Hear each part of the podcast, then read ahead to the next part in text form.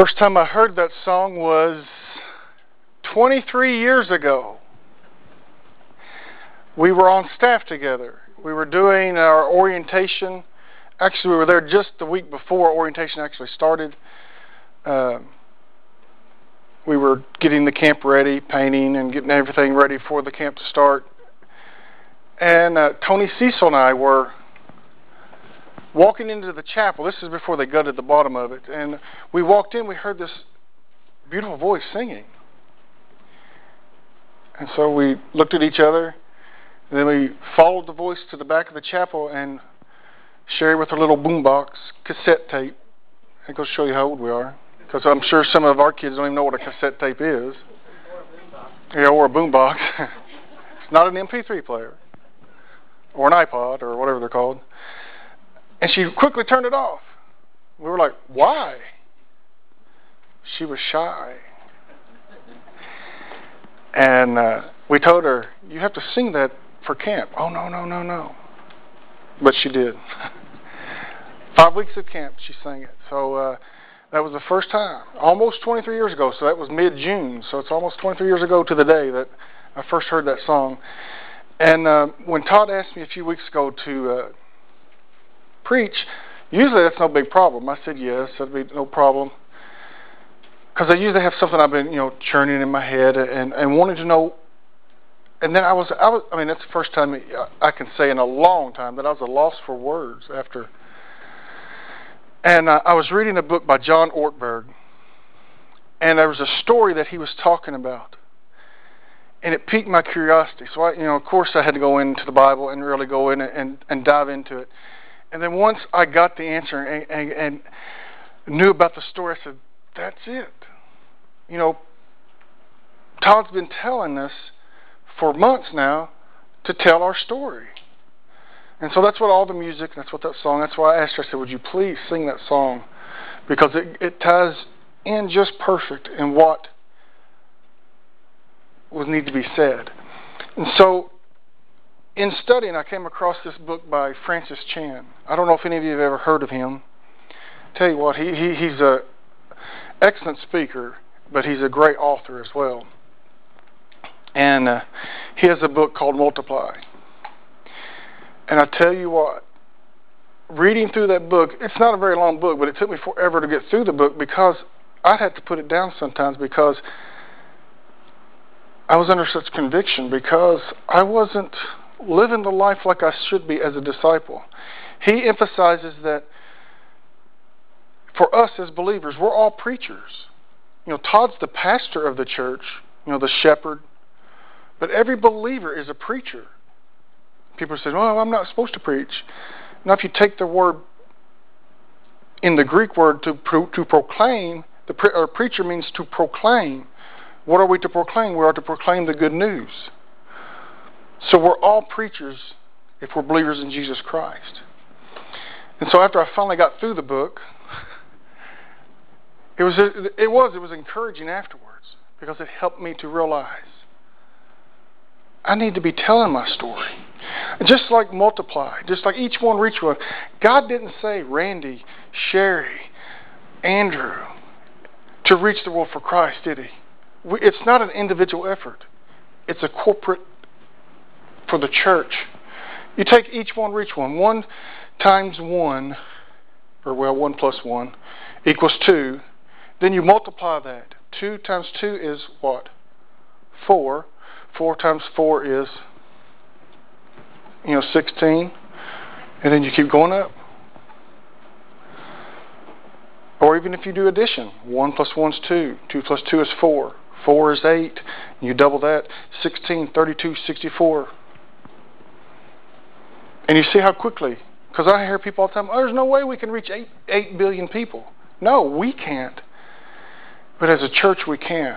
If we would each, just imagine, I don't know, we had, just for easy math sake, you had 49 in Sunday school. So let's say we have 50 here today, which is more than that. So if we each one reached one in one month, so let's say at the end of June, if we all reached one, how many would be in worship service at the end of June? 100. So if you take that math and you multiply it, you can see that we can reach the world. And it, we will before Christ comes. The whole known world will know. Just think about it. Before AD 100, before the close of the first century, the whole known Roman world knew about Jesus Christ. Started with one, Jesus, went to 12, the 12 apostles, and then look how quickly it spread.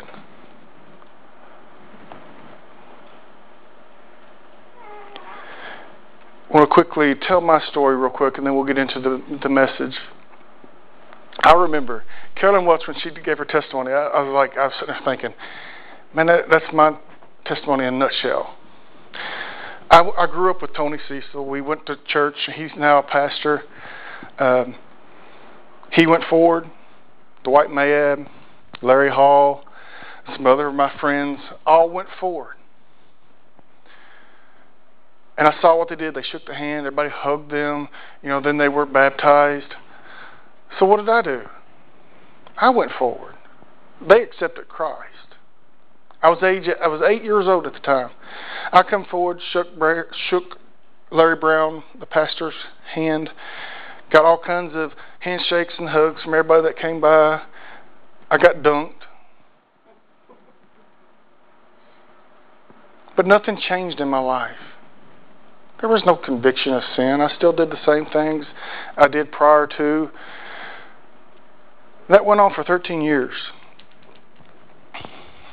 You know, I'd come forward on revivals and stuff and rededicate my life, but how can you rededicate something if you didn't dedicate it in the first place?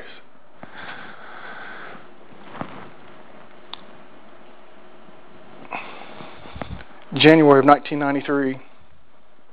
Started at Clear Creek Baptist Bible College. There's this missionary on furlough from South Africa by the name of Dr. James Diddy call him Daddy did he because his son was also a, a professor there at Clear Creek. The second day of class, it was a Tuesday Thursday class. No, what? It was a Thursday Friday class. And he comes up to me afterwards, and I'm packing up my backpack, and all the other students are trying to leave class. He comes up to me and says, Are you okay? Is anything wrong? First of all, I popped up and I said, Yeah, everything's fine. And in the back of my mind, I was like, How in the world are you coming up to me and asking me this? You don't even know me. This is the second time we've ever met, and you're coming up to me and asking me if everything's okay? My world was crashing around me. And this professor, on his second day of knowing me, come up to me and ask me if everything's okay. Oh, I played it off. I played the perfect hypocrite role there. I did. I played it off like nothing's, everything's okay. That's the, that was the second week of January. So by the end of January,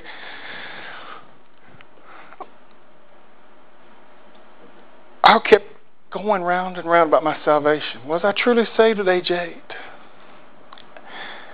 And finally, like the third week of class, I was slowly putting my books in my backpack, looking around, making sure everybody got out of the room. And Dr. Diddy, he, he picked up his books and getting to walk out, and I said, Sir, can I talk with you? He said, Sure, come with me. Went, to his office. I sat there in front of his desk. I, I said South Korea. It was actually uh, South Africa because I remember the clock. He had the South Africa clock from where he came over right behind his desk. And we, we started talking. You know, I said, I was doubting my salvation, didn't know if I was truly saved, and he was asking these questions.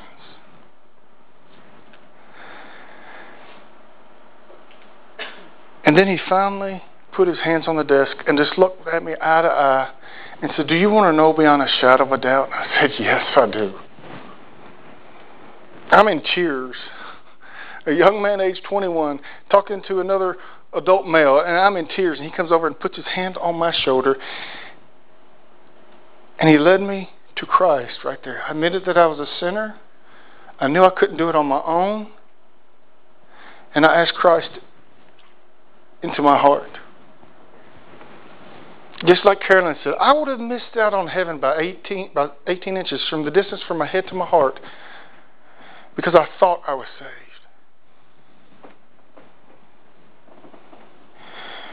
And I know a lot of people ask me, well, you probably were saved at age 8, but no, you know, reading through the Bible and, and studying God's Word, I know I wasn't saved at age 8 because, like I said before, when I sinned, there was no convicting conviction on my heart.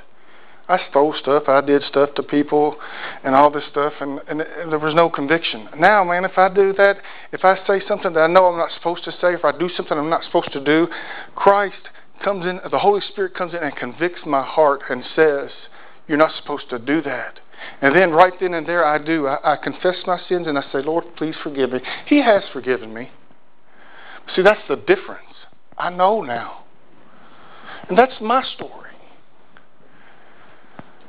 And there would be some of you sitting here. I mean, I know this story that I'm going to present, you've heard of. I'm preaching to the choir, but I, I just want you to know don't be sitting there thinking that you're saved if you're truly not. If you know what's that if you messed up and there's no conviction of sin, that's what finally settled it in my life. And you know when we when I left that room, when I left his office, you know what the what the thing that he said to me that, that really has stuck to me all these years. He said, You know, God sent me here just for you. He was only on furlough for six months. See, God, if, if you're seeking God, He will reach you. Dr. James Diddy I love that man. Never saw him again after that semester. See, isn't God good? Now, if you don't mind, let's turn to Mark chapter 5, verses 18 through 20. As you're turning there, just real quickly, this is the demonic. This is, you know, when Jesus comes over, he goes to the other side of the Jordan or the Sea of Galilee, and he goes into Decapolis, is what it's called. There's, there's nobody else around but this demonic. And all of a sudden he comes out. And we know the story that he can break chains. He has legions of demons in him. He's outside of his mind. Nobody is around him because he's crazy. I mean, think about it. If you're possessed by legions of demons, don't you think it would be rough. Nobody wanted to be near him.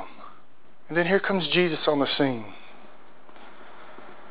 Jesus, uh, uh, the, the demonic approaches him. Uh, the demons speak out, What do you want with this, Son of God? And then, you know, Jesus reprimands them, Be quiet. Even the demons knew that Jesus is the Christ. That's the head knowledge. When we believe in Jesus Christ, that's when it goes into our heart.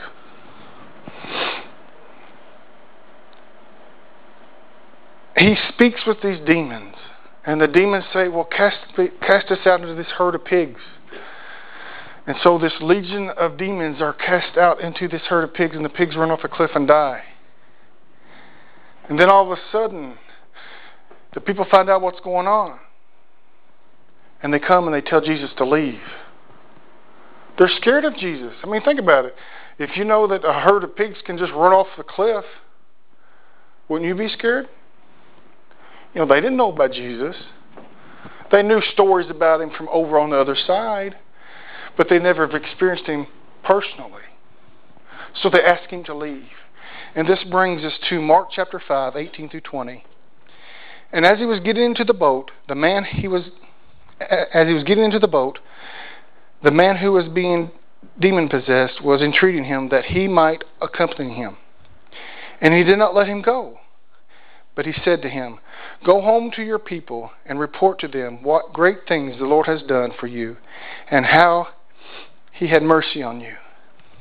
And he went away and began to proclaim in Decapolis what great things Jesus had done for him.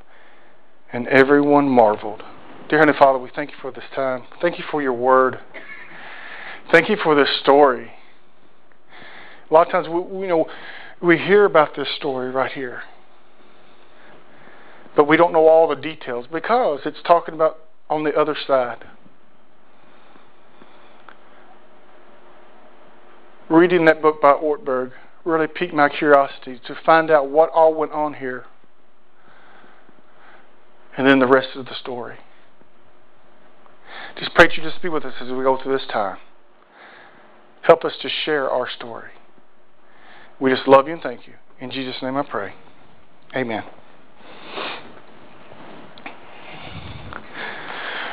Again, real quick background. I just told you what was going on just before this event.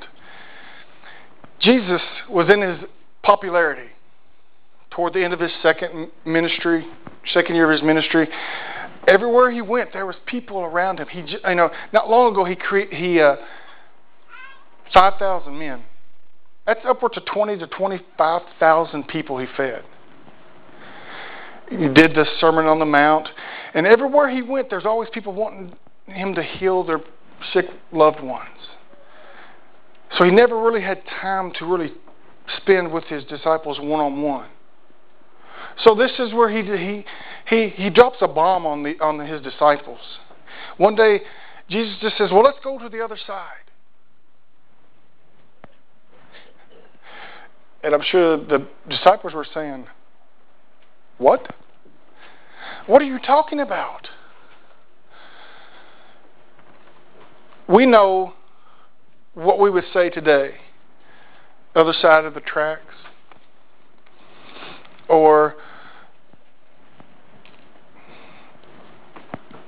other side of, of, of a language barrier.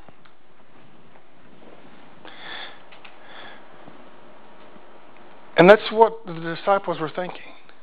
Why are you going to go over into a Gentile country when you need to be here with the Jewish people?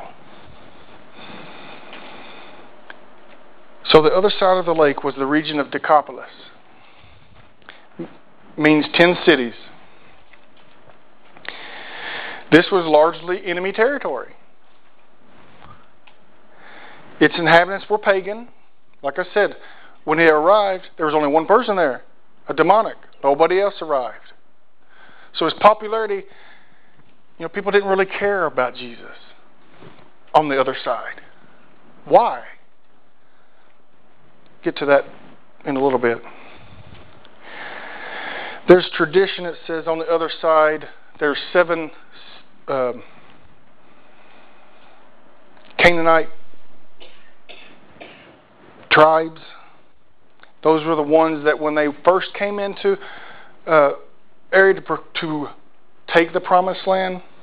These are na- some names that you know of: Hittites, Hivites, Perizzites, Girgashites, Amorites, the Jebusites. You know all those. That's when they came over, they conquered. They didn't fully conquer them, and what happened was they grouped together on the other side of the Sea of Galilee, River Jordan, in that area, and that's where it became known as Decapolis, because it was ten different, or it was seven nations, and there were ten different cities that were Roman colonies, and there were a garrison of Roman troops there to help with the peace, because they're still, even though they were seven, they were different just like a lot of times when we we have different racial tensions in our country.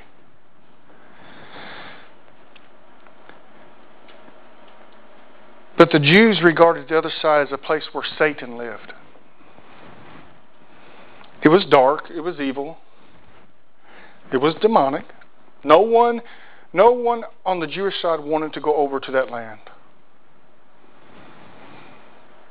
God had promised to drive out the Canaanites, and He did. Now they're living, you know, grouped together over here, away from the Jewish settlement.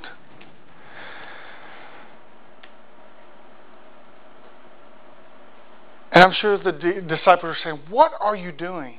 I mean, think about it. I don't think they actually verbally said it, but I guarantee you in the back of my mind, because that's what I said when I first read through this. I was like, What is he doing?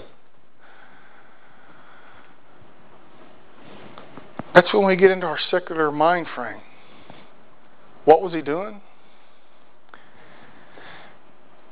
what he's telling them is, I'm not just for your side, I'm also for the other side the Gentiles, the, the whole world. That's what he's presenting here. That's what he's saying. What were, what were the Jewish people supposed to be doing? What we as a church are supposed to We're a priesthood of believers, right? That's what the Jews were supposed to be to the world. They were supposed to live their life praising God that the, that the nations around them would see that and would want that for themselves. But they took it and hid it to themselves.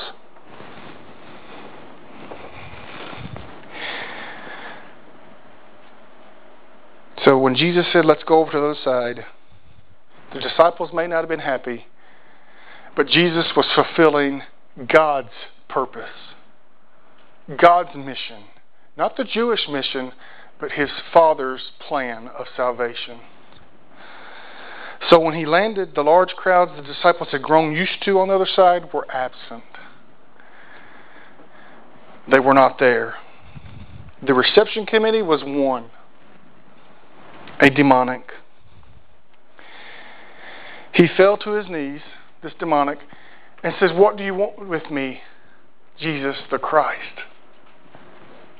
This is the demons talking in him. This is the demons. What James says, the demons know Jesus and they, you know, tremble. That should wake us up to realize if the demons know that Jesus Christ is the Son of God, they're not going to heaven, are they? It goes far more than just knowing it in your head. I know a lot of people who, who read the Bible, but they don't know Jesus as their Lord and Savior. They don't confess Christ as Lord of their life. It's head knowledge.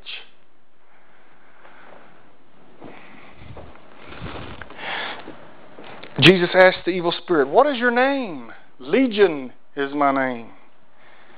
If you know anything about a Roman legion, a Roman legion is 1,000 soldiers. So does that mean that there was 1,000 spirits in the person? We don't know that. But we know there was more than one. And I guarantee you there's more than two if it says legion. This man was possessed by multiple demons. He would cut himself. He would go outside of his mind. I mean, people wouldn't want to be around him. They tried to chain him up, and what did he do? He broke the chains. How many of you ever broke a chain? I broke a chain by you know chipping away at it and then finally breaking it, but I've never actually broke it.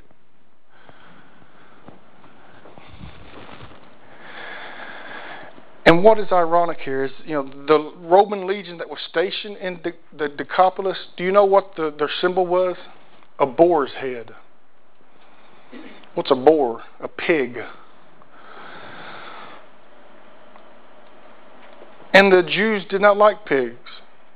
They said it was unclean. But also, at this time frame, just shortly before Jesus came on the uh, scene, if you know anything about extra biblical history, there was this person by the name of Anna. I'm going to try to say it right. Anna, Antiochus Epiphanes the fourth. He was one of the uh, generals under Alexander the Great. When Alexander the Great died, he split his kingdom up into four kingdoms. Antiochus Epiphanes took Egypt. The Seleucid dynasty is what, it's called. And with the Jewish revolt, he finally came up, squashed the Jewish revolt, and to uh, he desecrated the temple. A lot of people said this is the desolation of desecration that's talked about in Revelation and also talked about in Daniel. He went into the holy of holies where the Ark of the Covenant was supposed to be, which we know when the second temple, it wasn't there, but there still was the Holy of Holies, and he sacrificed a pig in the Holy of Holies.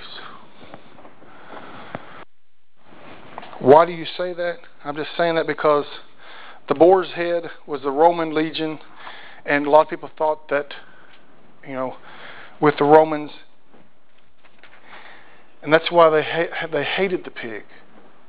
And so when Jesus said, "Yeah, go into the that herd," it was just a way of of Jesus letting him know that, hey, even though Rome is in charge, I'm still Lord of this earth.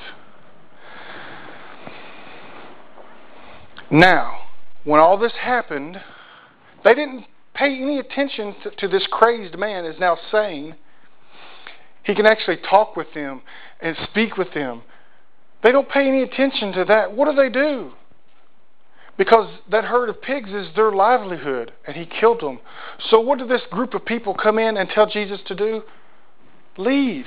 They're scared to death of Jesus. And they ask him to leave.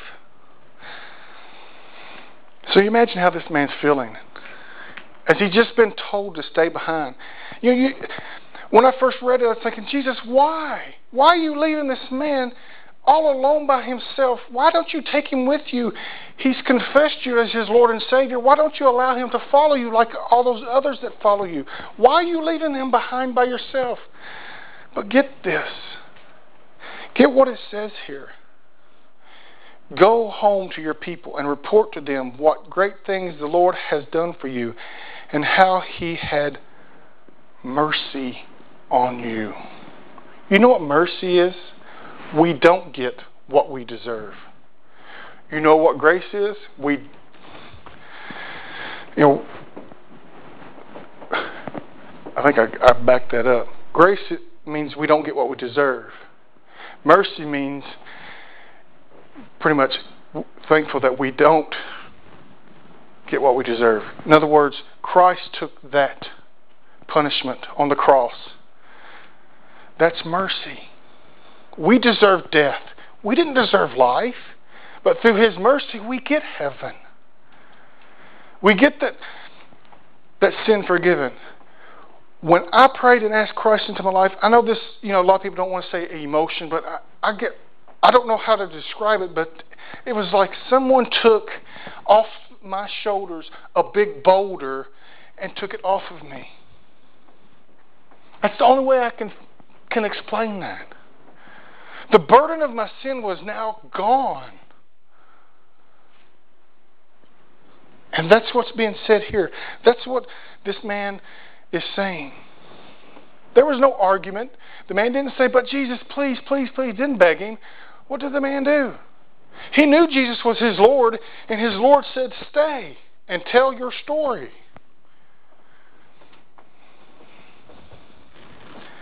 You know, as Paul Harvey used to say, Here's the rest of the story. Jesus returned to Decapolis probably six months later, right at the beginning of his third year of ministry, late second year. So within six months, Jesus comes back to Decapolis.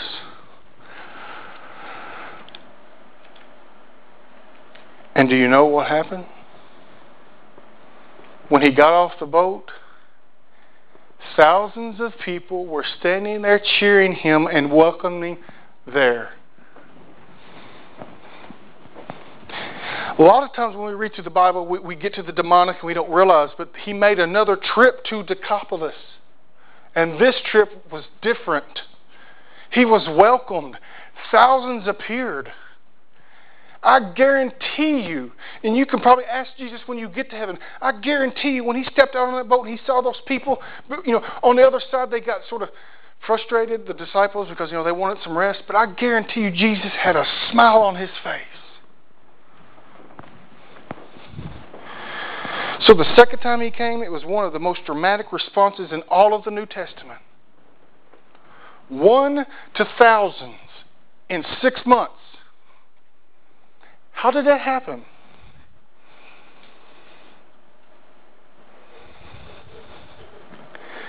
And I'm sure in the back of the disciples' mind, he's still, they're still saying, Whose side are you on? I'm sure there was a scowl on the faces of the disciples. They may have tried to mask it with a little fake smile, like, because uh, Jesus is there welcoming them. But they're wondering, whose side are you on? This is prejudice. This is deep rooted prejudice. This is hatred that goes back to Joshua. This is bitterness. When we allow bitterness to take root in our lives over years, you see what happens.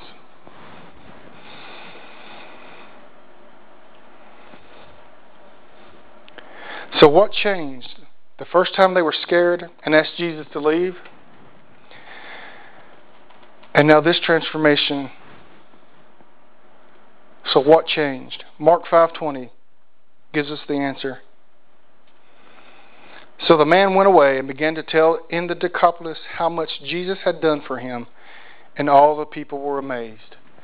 They were no longer scared, but they were amazed. I mean, think about it. I mean, what would you do if you were in Decapolis and all of a sudden this person who used to be a demonic strolls up to you and just comes up here and says, "Hey, Gary, how you doing?" I mean, what would you do? And because they knew that there was a change in this person because now he, they're able to understand what he's saying. Before they, they couldn't. So he told them how Jesus had changed his life. And in so doing, he went to the next person. To the next person. And then before long, he probably could just stand on a street corner and there'd be a group of people and he could share his testimony then because of what Jesus had done for him. That's all he did. All he did was tell his story. The one turned into thousands on the next trip.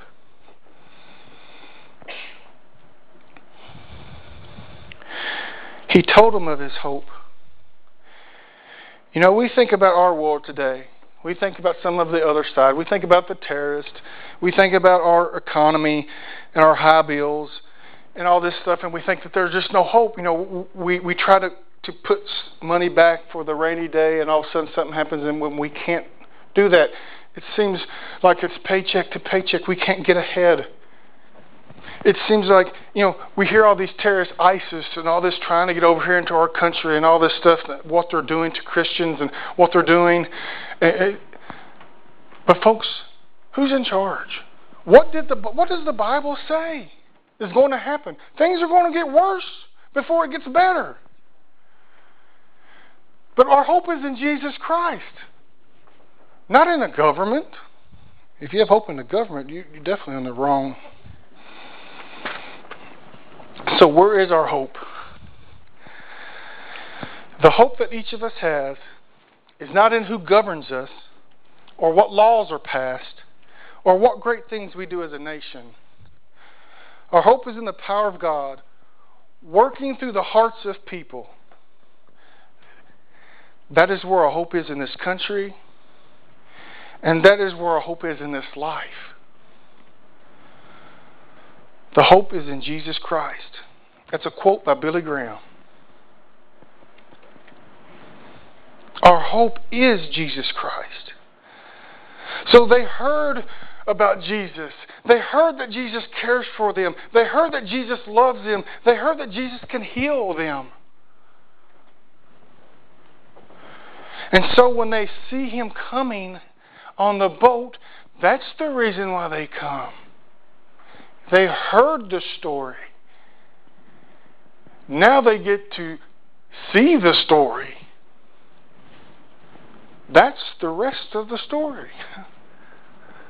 Jesus comes back. Now, there's something that I want to dwell on just real quick here, and we'll close out this message. In Mark chapter 6, we know that on the other side, in Israel, Jesus feeds 5,000 men, roughly 20, 25,000 people. How many baskets of food were left over? Twelve. I may be spiritualizing here just a bit, but going through and studying and reading this. But how many tribes were originally part of the uh, Jewish nation? Twelve. Okay. So now we, we, we forward to Mark chapter 8. This is after he's landed. I never knew this. I thought the feeding of the 4,000 was in Israel as well. But it wasn't. It was over here in Decapolis. So there's 4,000 men. Roughly, I guess, 15 to 20,000 people. What is amazing to that is, you know, nearly two years, and then there was 20 to 25,000 people of his ministry, and then within six months, there's 15 to 20,000 people. I mean, that's something to think about there too. So why is there a variation? Why is there 4,000 and 5,000? So how many baskets were left over with the feeding of the 4,000? Seven. How many nations were represented in Decapolis? Seven. Like I said, I may be spiritualizing a little bit, but I like to let this sink in. Seven does mean complete. Feeding the 4,000 was the last of that multiple uh, feedings. So seven could be meaning just complete. It was 5,000 for the Jewish nation, 4,000 for the Gentiles. But what it basically is saying is, I'm for all sides. I came for the world. So the variation, I mean, like I said, that's something that you can go in and read and study about on yourselves. But that's just what, what I've got out of this. I just I just think it's wonderful. Twelve baskets for the twelve tribes, seven baskets for the seven nations, just to represent the Gentiles. It's wonderful. It's wonderful to know that Jesus is for all people. And then love of enemies is perhaps Jesus' teaching that is most famous and also most violated by his people. We as humans, we're, we're side takers. You know, we watch football, basketball. I know I pull for the underdog during the NCAA tournament, stuff of that nature, but we choose sides. Is that a bad thing? Depends on how you take it. We shouldn't divide human race. Shouldn't be black, white, Mexican, white. Shouldn't be uh, anything of that nature. Christ came for all people.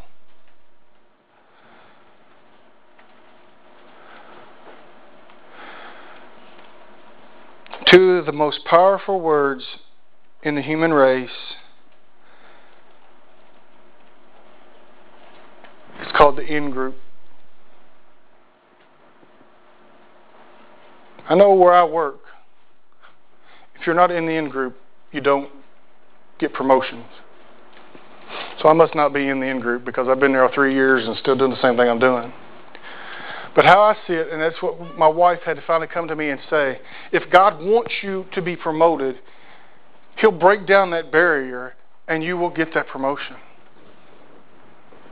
So I'll just sit there and do my job and then I had a CSM come up to me and says, I put you in for this little position to help in, in training. Isn't God wonderful? If you allow Him, He'll put you in the in group. That's the narrow road. But Jesus seems to have regarded himself as the man of all sides. And that's what we need to em- emphasize here what Jesus did is remarkable. You know, we think, how, why did he leave that one person behind?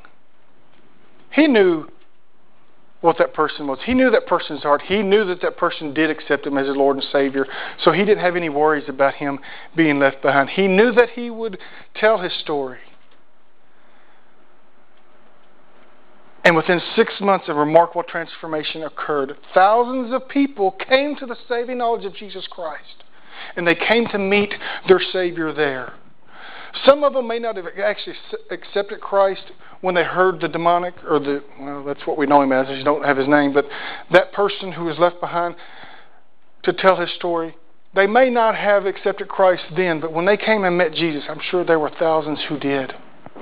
All because of one person, folks. Do you realize that? I hear it all the time saying, I'm just one person, I can't do it. But just imagine if that's what that person said. Then there would have been thousands of people lost. But because of his testimony, because of his willingness to go and tell others, thousands of people are in heaven. Actually, millions of people are in heaven because of his story, because it's recorded in the Bible. But thousands of people friends, family, neighbors came to the love of Jesus Christ because he told his story. Why are we so scared to tell people about what Christ has done in our life? How he has saved us from a life of sin, brought us into that loving relationship as Lord, and what he's doing for you today. It's not that hard. Dear Heavenly Father, we just thank you for this day. Thank you so much for this. You know, we call him the demonic. But we thank you for his story. It's recorded in the Bible. You know, sometimes as we go through the Bible, we see stories and we don't realize what's all going on. But it's nice to see how that these two visits to Decapolis are vastly different. It's because the hope that was offered in Jesus Christ through this one man who was saved and told his story about Jesus Christ. He didn't brag about himself, he bragged on Jesus.